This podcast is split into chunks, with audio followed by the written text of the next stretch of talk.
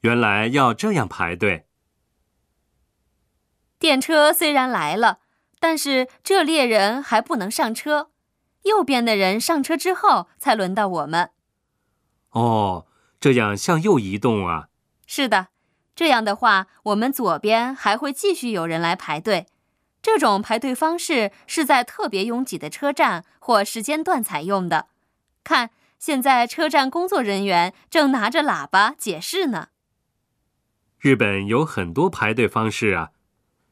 刚才在便利店，客人们排成一排。然后按顺序走向没客人的收银台。